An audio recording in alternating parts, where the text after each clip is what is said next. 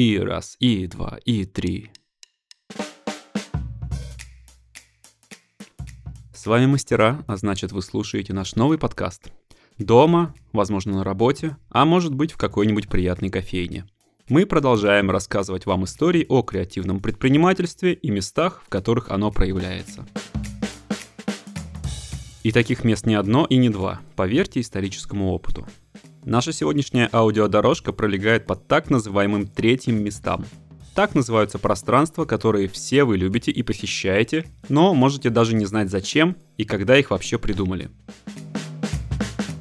Можете не знать, но точно чувствовать, что ритм и вариативность этих третьих мест необходимы в вашей жизни, в которой помимо дома и работы должно быть место ярким импровизациям. Начинаем. Как и любое прекрасное утро в прекрасном уютном доме начинается с чашечки кофе, так и в основе великих начинаний тоже заложен этот прекрасный напиток. Детектив Дейл Купер из сериала Twin Peaks хорошо понимал ценность кофеина. Понимали это и создатели телесериала «Друзья», выстроив большинство шутейного, а порой серьезного общения между героями в кофейне Central Perk – Именно там Росс поцеловал Рэйчел, Джоуи пытался ударить Чендлера, а Фиби исполняла для зрителей милую песенку про драного кота.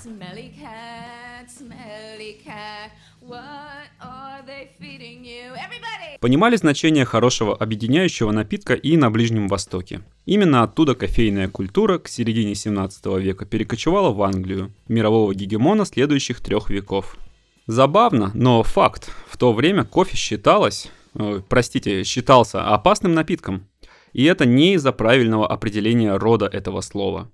Кофейни того времени становились местом для острых дебатов и политических споров, что в монархиях любого типа не особо и соблаговолялось. В 1650 году англичанин еврейского происхождения по имени Джейкоб открыл первую кофейню в Оксфорде на постоялом дворе, носящем красивое название «Ангел». Диковинное местечко быстро набрало популярность, привлекая все больше не только студентов, но и преподавательский состав, а также людей других сословий. Нонсенс по тем временам, чтобы люди разных социальных кругов и достатков могли бы на равных правах обсуждать какие-то темы, спорить и заводить знакомства. Зерна демократии и гражданского общества, не иначе. Четыре года спустя там же, в Оксфорде, открылась другая кофейня Queen's Lane Coffee House – которая работает до сих пор и считается самой старой кофейней в Европе. Мы знаем, что наш подкаст слушают и в Англии, так что не откажите себе в удовольствии выпить чашечку-другую в этом месте и написать теплый и насыщенный отзыв к этому выпуску. Конечно, британцы не называли подобные заведения третьими местами. Просто ходили, общались и пили горький напиток. Однако именно здесь стали закладываться основные признаки третьих мест – это должно быть пространство, куда мог прийти любой без приглашения и просидеть там сколько угодно времени. Цены должны быть недорогими, а общение между посетителями и в том числе между работниками и покупателями всегда должно быть много. А еще это место должно быть недалеко от работы или дома, со своими завсегдатаями и локальными историями. Конечно, такой объединяющий эффект не мог пройти незаметно. Например, английскому королю Карлу II все это сильно не понравилось, ходят в свои кофейни, а потом долбятся в замок. Поэтому в 1675 году Карлуша запретил все кофейни, и этот запрет продлился целых 10 дней. Общественность люто негодовала, поэтому указ был спешно отменен. Поэтому в чем-то кофейни, где царила свобода слова и относительное равенство, по праву можно было считать предвестниками демократии. Кстати, такие вот кофейни в Англии называли penny universities, университетами за пенни – потому что именно столько стоил вход в заведение. Чашка напитка стоила всего 2 пенса, а покурить трубочку всего один. Газеты и разговоры бесплатно. Именно из таких вот сообществ позже выросла лондонская фондовая биржа. Известный страховой рынок Lloyds of London также берет свое начало в кофейном доме Эдварда Ллойда, который на протяжении долгих лет оставался местом встречи морских страховых агентов с опытными и пронырливыми моряками, от которых они получали всю нужную информацию. Из Англии культура кофе и подобных мест, где можно было обсудить все и всех в доброжелательной атмосфере, перетекла во Францию, что позже повлияет на становление Великой Французской революции и взятие Бастилии. И в США этот напиток, особенно после знаменитого бостонского чаепития, станет патриотическим, ведь именно его распевали в таверне «Зеленый дракон», который был колыбелью революции уже в США. Кстати, если вы думаете, что эта магия связана только с этим напитком, то спешим разуверить, это не так. В Китае, например, задолго до арабских кофеин, и уж тем более английских, были популярны чайные дома. Именно они взяли на себя роль объединяющих социум местечек в третьем веке во времена династии Цзинь. Они были и питейными заведениями, там же проводились праздники, деловые встречи и дружеские посиделки. Это было важным элементом провинциального Китая на протяжении всей его истории. Но это далеко и давно, поэтому перебежим в более близкий нам долгий 20 век – Время, в котором население планеты растет очень бурно и переселяется в города, которые тоже ускоряются в своем развитии. Структуры становятся сложнее, возникает термин «толпа», которая вовсе не однородна, и количество признаков, по которым она может дифференцироваться, тоже растет. На этот общественный запрос наука отвечает созданием такой дисциплины, как социология. Именно американский социолог Рэй Ольденбург в конце 80-х годов и придумал термин «третье место» и издал книгу «The Great Good Place», в которой рассказал об этом феномене. По Ольденбургу третье место – это часть городского пространства, которое не связано с домом, это первое место, или с работой, а это уже второе место. Хорошим примером как раз может стать уже упомянутая кофейня. Также этим местом может быть клуб, парк, библиотека, паб и множество других пространств. Но если таким местом может стать любое пространство, то выходит и рынок, и улица могут быть третьим местом. Увы, но нет. Эта сова на этот глобус не налезает. Да, раньше рынки выполняли не только функцию «купи-продай», но и служили неким коммуникационным хабом, в котором новости, а зачастую и вовсе слухи, распространялись со скоростью лесного пожара. Рынки эти располагались на основных городских площадях, и это помогало обмену информацией. Это была и греческая агора, и Сенная площадь в Петербурге, но сейчас рынки стали монофункциональными и выполняют лишь продающую функцию. Тем более постепенно перекочевывая в цифровой формат маркетплейсов. Улица также не является третьим местом. Ее функция транспортная. Она словно венозная кровь текущая и приносящая людей к сердцу общения, тому или иному пабу, библиотеке или кофейне. А еще улица обеспечивает безопасность в мегаполисах – ведь чем больше глаз приглядывает друг за другом, тем ниже вероятность совершения преступления. Такой вот социальный паноптикум. Ольденбург также подмечал снижение количества ролей у одного человека. Он говорил, что современная городская среда редуцирует людей до уровня клиентов, посетителей, рабочих и пассажиров, оставляя им мало возможностей быть собственно людьми. Она сдерживает и ограничивает. В каждом месте разрешен только какой-нибудь один вид деятельности, и во имя эффективности, правда непонятно в чьих интересах, другие виды деятельности не поощряются. Третьи же места не просто наливают вам пиво или устраивают лектории в книжном магазине. Они возвращают вам общение среди разных людей с разными убеждениями.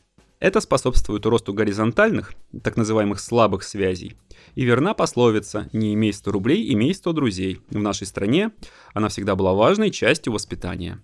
Государство, кстати, все десятые годы 21 века развивало концепт третьего места в крупных российских городах и запускало креативные кластеры, открывало новые современные музеи и общественные пространства. Частное предпринимательство тоже подхватило этот тренд – Помните, например, был краткосрочный бум на антикафе в разных городах России.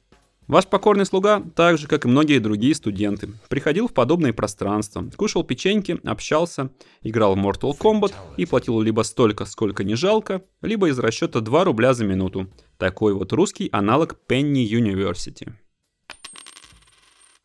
Первым российским третьим местом в формате антикафе, кстати, стал московский дом на дереве. Его запустил писатель Иван Митин – а впервые брать фиксированную ставку за проведенную минуту стали в пространстве циферблат из Петербурга. Но здесь бы я хотел обратить внимание на более ранний аналог третьего места в России, в особенности в регионах. И этот аналог называется торговые центры. Веяние нулевых, строящиеся по всем городам и весям, от мала до велика.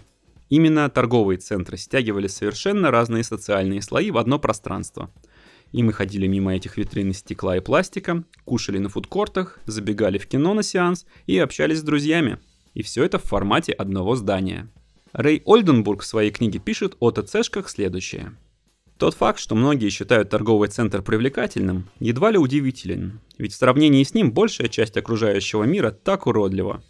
Вдоль типичной городской магистрали проезжающий видит связку промышленных кабелей над головой, большие безвкусные вывески, спроектированные для глаз быстро едущих автомобилистов.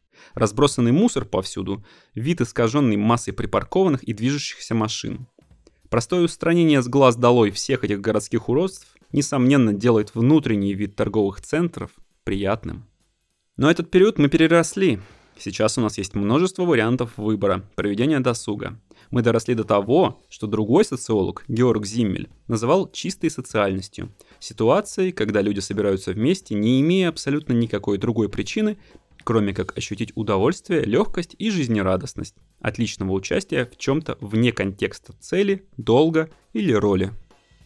И парадокс, но подобная коммуникация еще и выгодна для экономики в целом, а не только для монетизации отдельных третьих мест.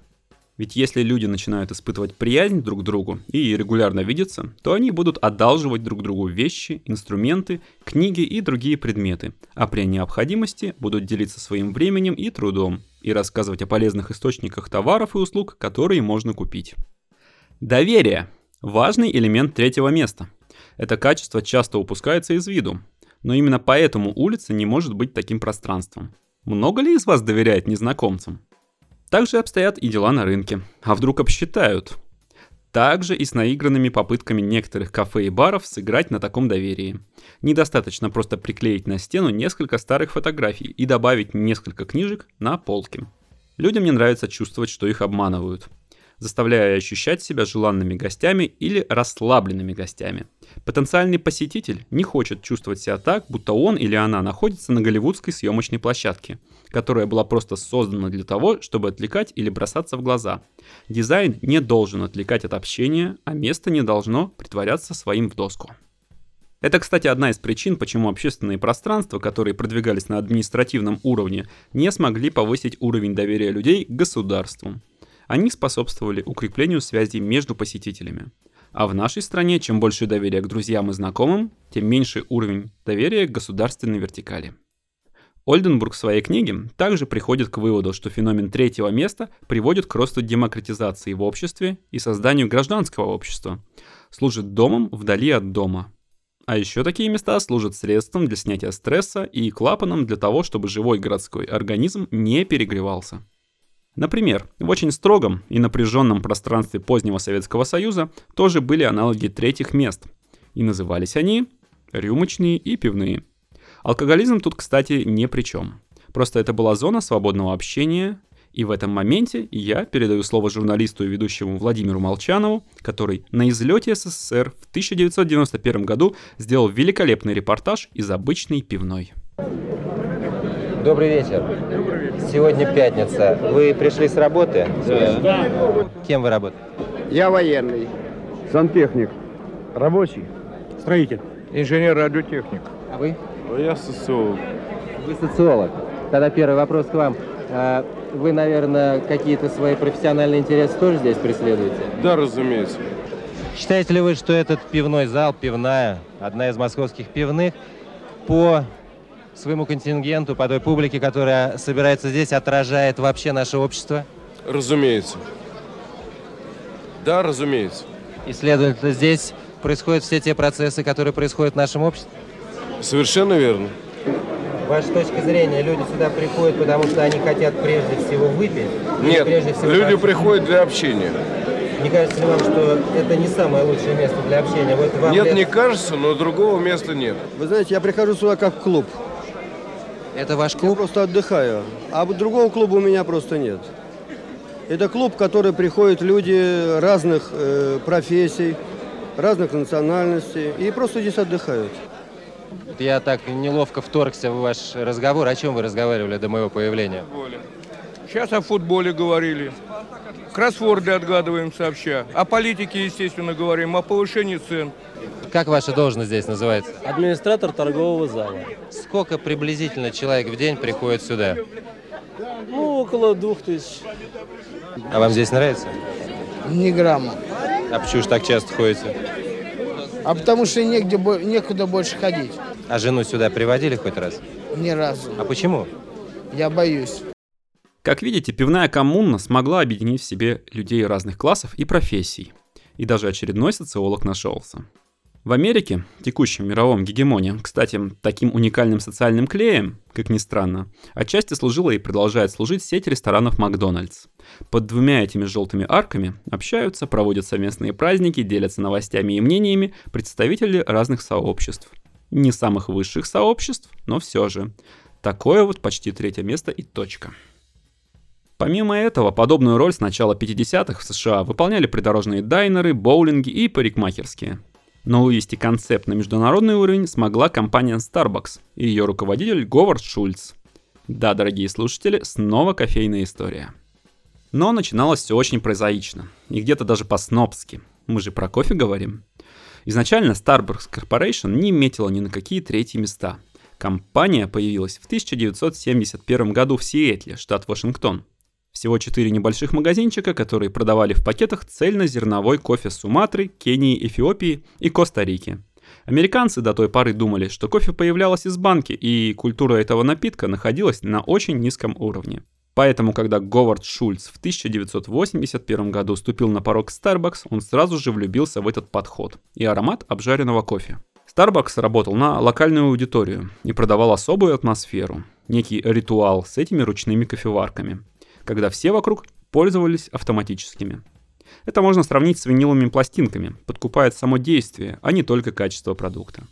Конечно, большая часть американцев не понимала такого подхода, да и сами основатели не то чтобы спешили масштабироваться в другие штаты. И зачем же вы явились в мой город и взбаламутили всех? И напугали этих добрых людей? Вам больше нечем заняться? Но Говард Шульц на то и Шульц. Он имел другое мнение. Он ушел с высокооплачиваемой работы и устроился в Starbucks, буквально закипая в своей воронке идей. Starbucks до Шульца делал ставку на общение с аудиторией и популяризацию кофе. Тоже, кстати, но в современных российских реалиях проворачивает и Скуратов кофе, попутно еще работая с городским пространством и реализуя многие социальные проекты. Но вернемся к Старбаксу. Устраиваясь в эту компанию в 1981 году, Говард сказал команде проекта следующие слова. Вы обладатели настоящего сокровища. Стоит угостить любого человека из любого города, и он сразу влюбится в ваш кофе. Можно открыть сотни новых магазинов и разрастить Starbucks на масштабы всей страны. Команда не сильно впечатлилась этой идеей, но решила попробовать.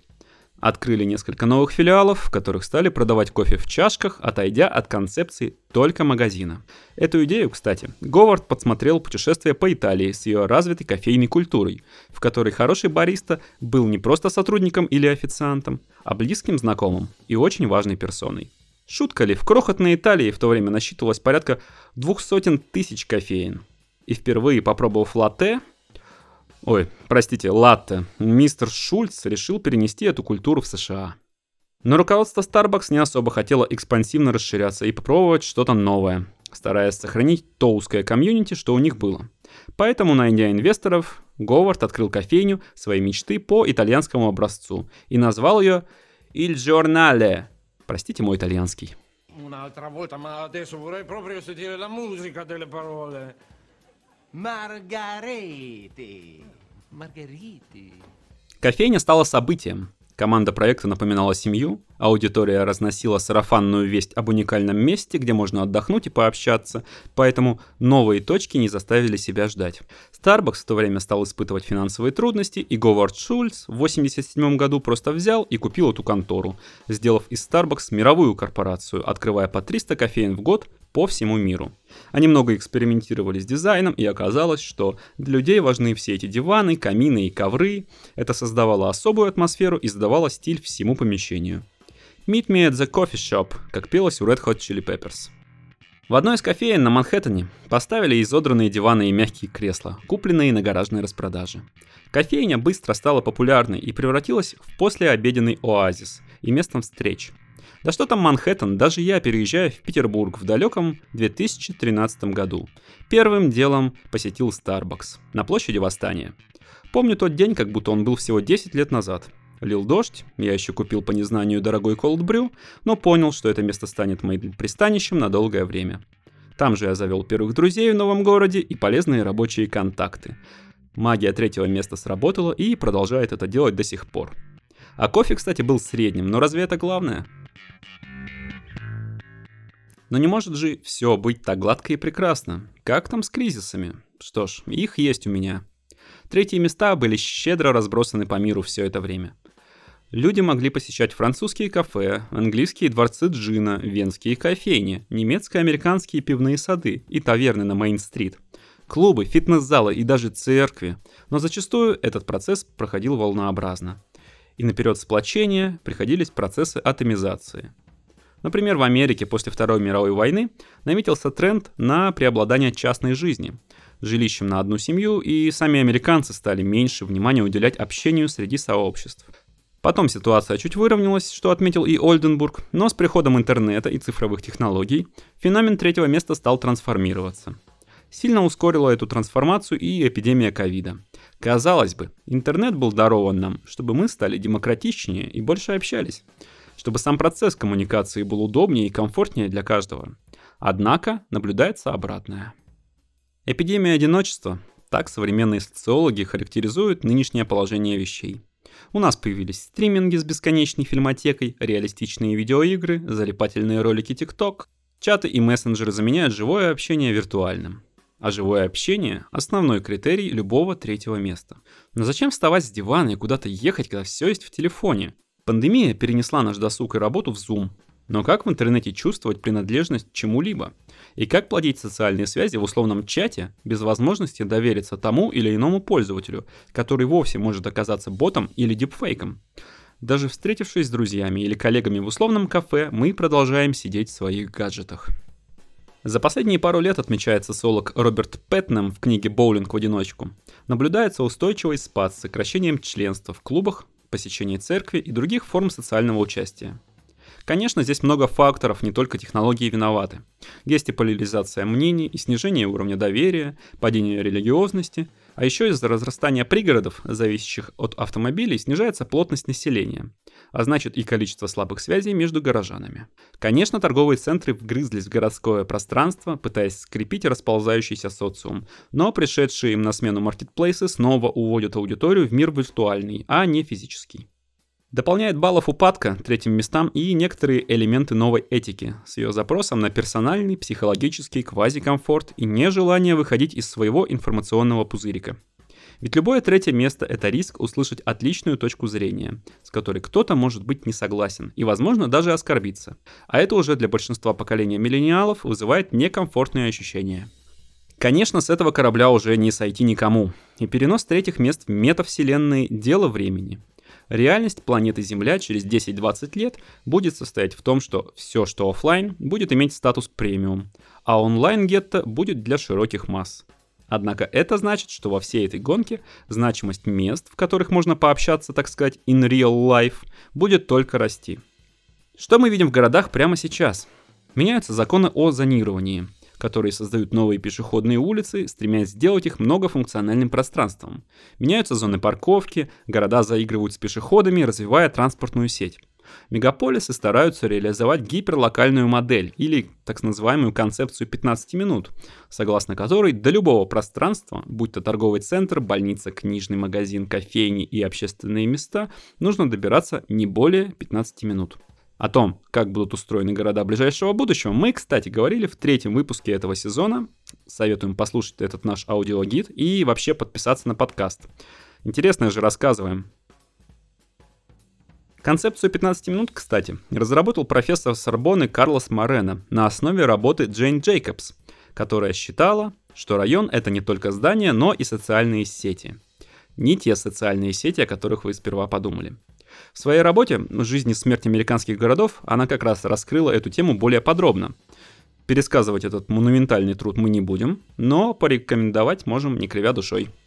Еще города все чаще внедряют бесплатный Wi-Fi, что превращает многие места в места встреч и объединяют внутри себя людей разных возрастов.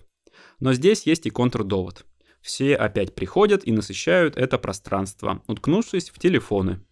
А что же в России? Из-за особенностей нашего мироустройства феномен третьего места был для нас долгое время недоступен.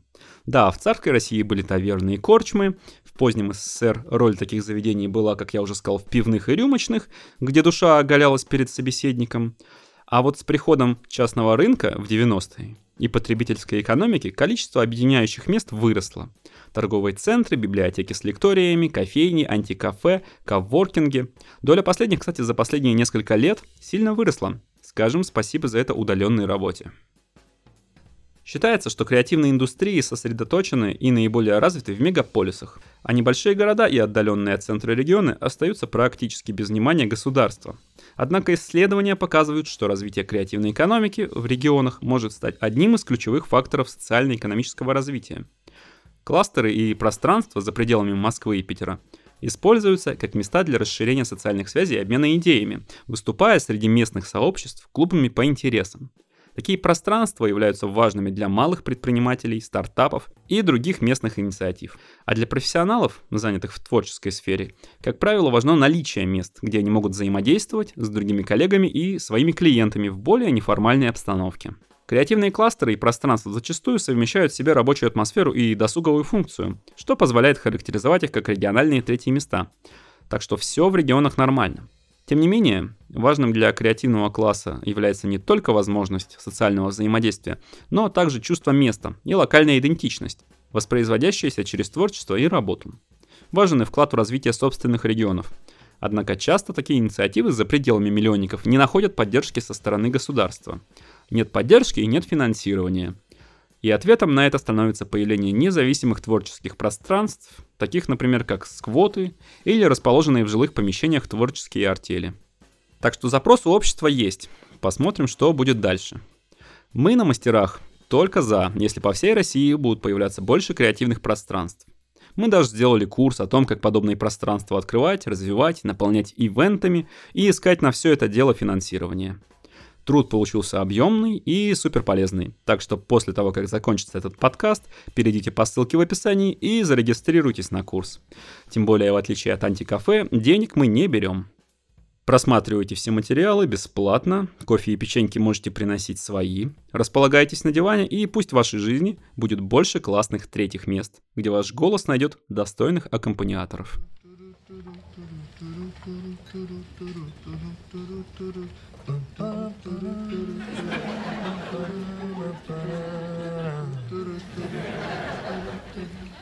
Wow.